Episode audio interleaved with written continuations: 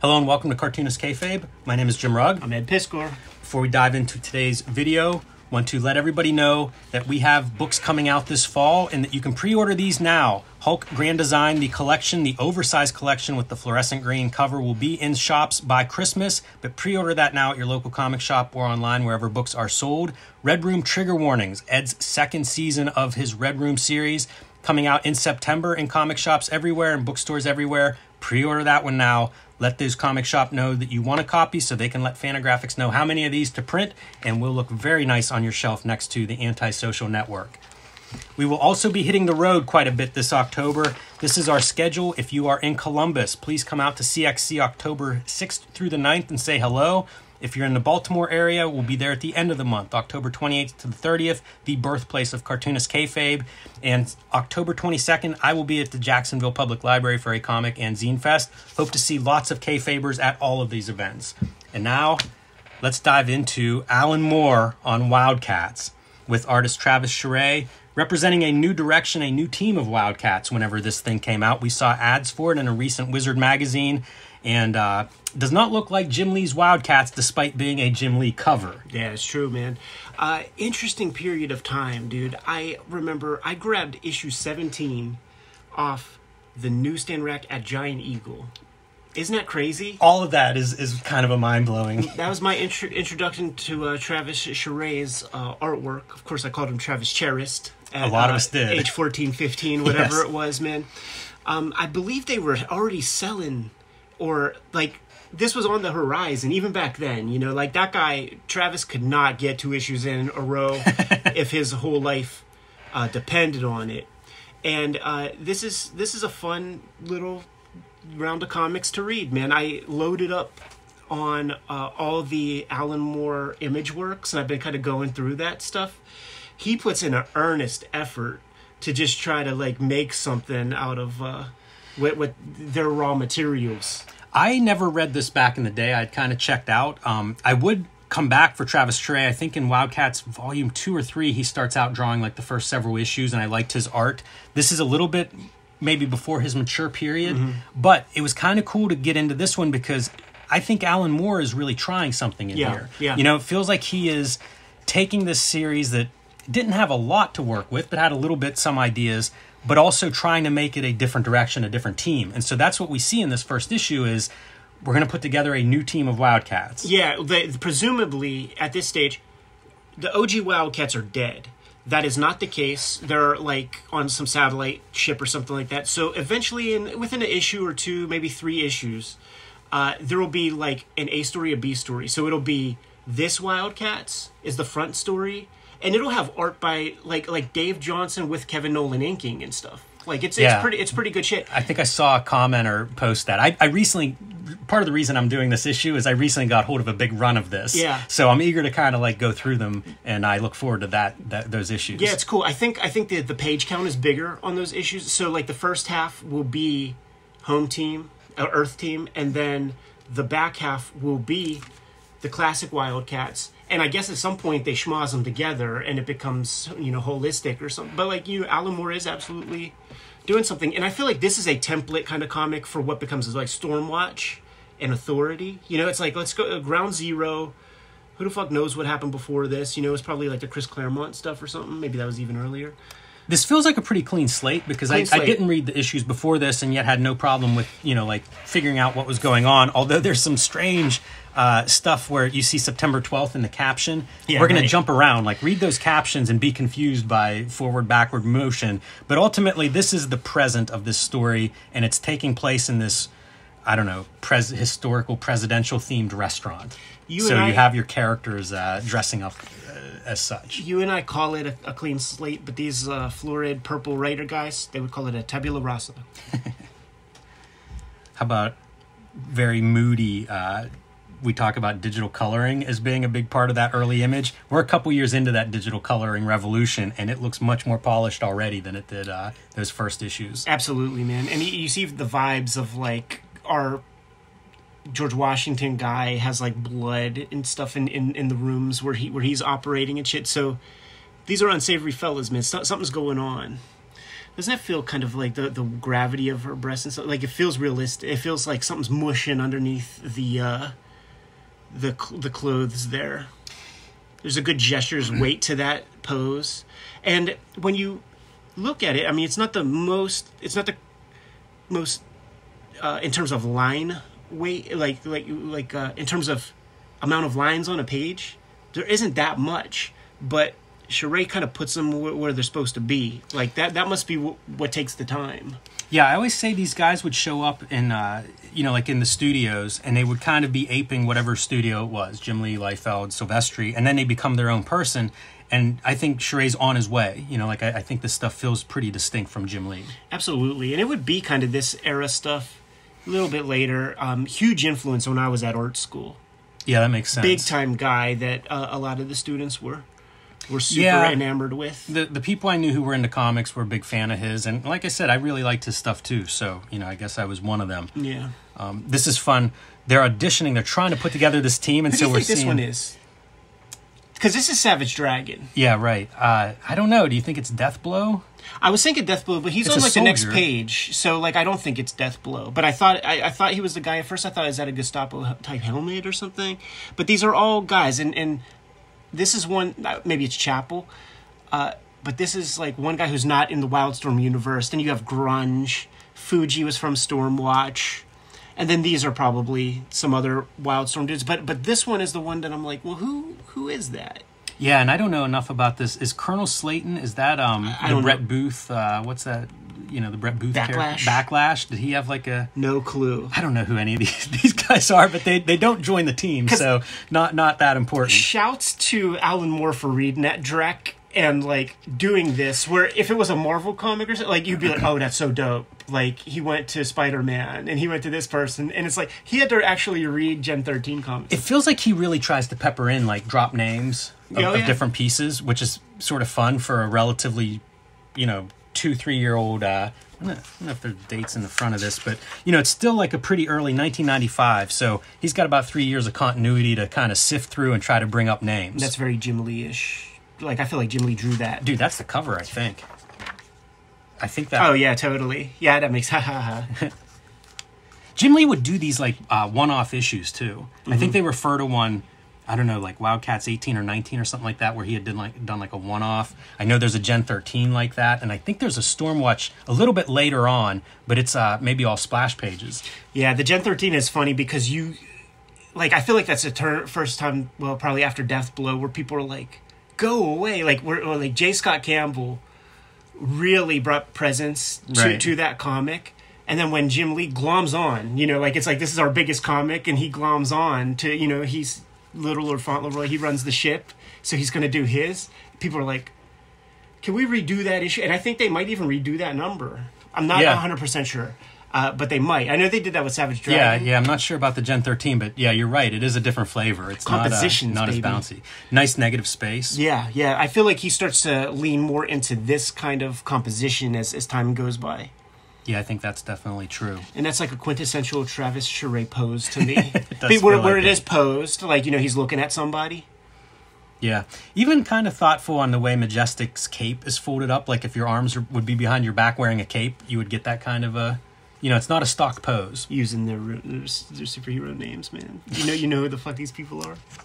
You're amazing. It's fresh, fresh in my mind.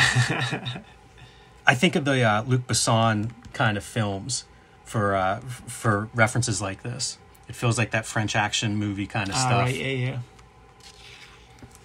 Then we got to put her back together with like a straight up industrial drill. Yeah, they talk about her walking out in like uh, her ninety. Wearing a twenty-five yeah, million dollar she body. escaped. So did the seventy-five million dollar body she was wearing. I love that. That's a pretty good line. yeah. That's Alan Moore having some fun right there, I think. At least it comes off that way to me. It's real butch American talk. I think this is Grifter's brother. Yeah, It's- I, it's I know there's a Max Cash. Isn't that, is he Cool Cash, uh, Grifter? I don't know. Wildstorm was my my. Where's your nerd favorite. card, Ed?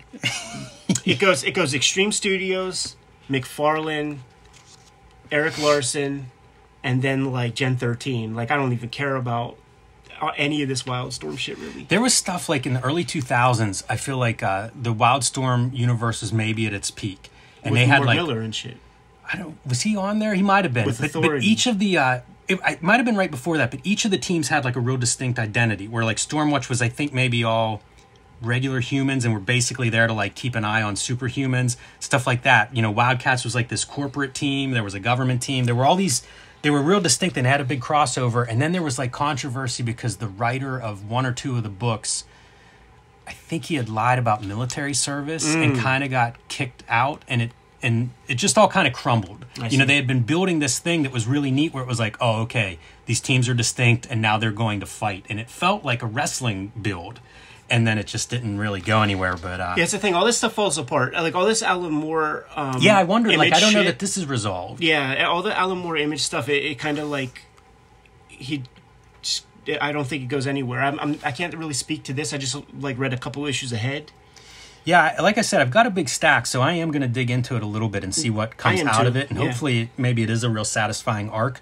But I also don't remember people talking about this after the fact, which makes me think like maybe it didn't reach a satisfying conclusion. Yeah. Um, so they're putting together the team, right? And at this point, they're going to pick up this dude Tao, who is part of like I don't know what this is, some government lab with all kinds of like weird stuff. Like, look at that thing. That is some cool shit. like like I like I want to see Travis do do more cartooning Yes. at that level. He would do covers on that second volume, and there's one great one where it's like a brontosaurus and like a little tie and a hat and stuff. And it was the cartoony stuff that spoke to me the most uh, with his work. It's probably his natural chops. You know, you do this because like Jim Lee's going to pay you seven hundred dollars a page to pencil or something.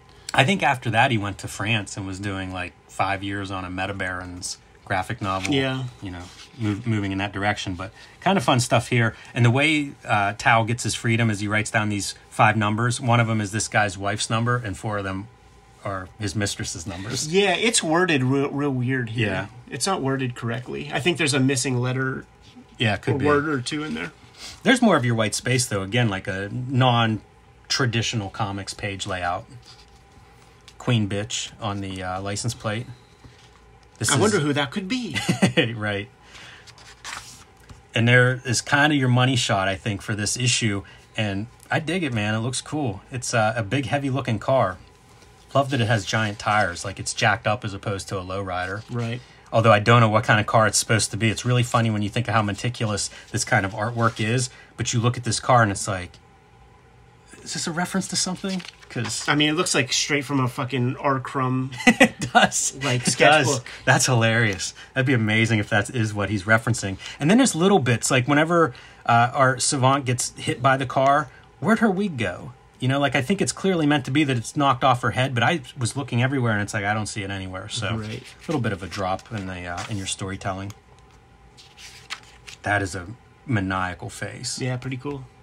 metal jaw underneath a lip And, metal and, teeth. and Charest is uh, really the guy who draws at the best. Like when you see future issues, and it's it's by like fill-in guys, which is funny to think because I feel like Travis could do like every four issues or something like that. Uh, they just don't do it the way he does it. No, definitely. That that's the tough part of having like a stylized artist is the fill-in artists stand out so much. So like he really like it's like him, Frank Quitely. Like there's Yeah. there's, there's a kind of aesthetic that was established in these late 1990s. Man, that Quitely comparison's really interesting because they draw figures and, and stuff very differently, but the way they're building space is kind of similar. Of It like, is. we're going to focus on certain elements, and then like we're not going to draw this part over here. Yeah, allowing for these like super thin lines is something I associate with Quitely. Yes. Um, yeah, there's there's some similarity. Once you say it, it makes sense to me. So the solution here is to shoot this um, China white or Some something. I- yeah, I didn't even know what kind of drug he's got there. Spider bags. And that's how they take down our uh, super badass heavyweight, who's going to become part of the team, but OD's on drugs essentially here to to pass out.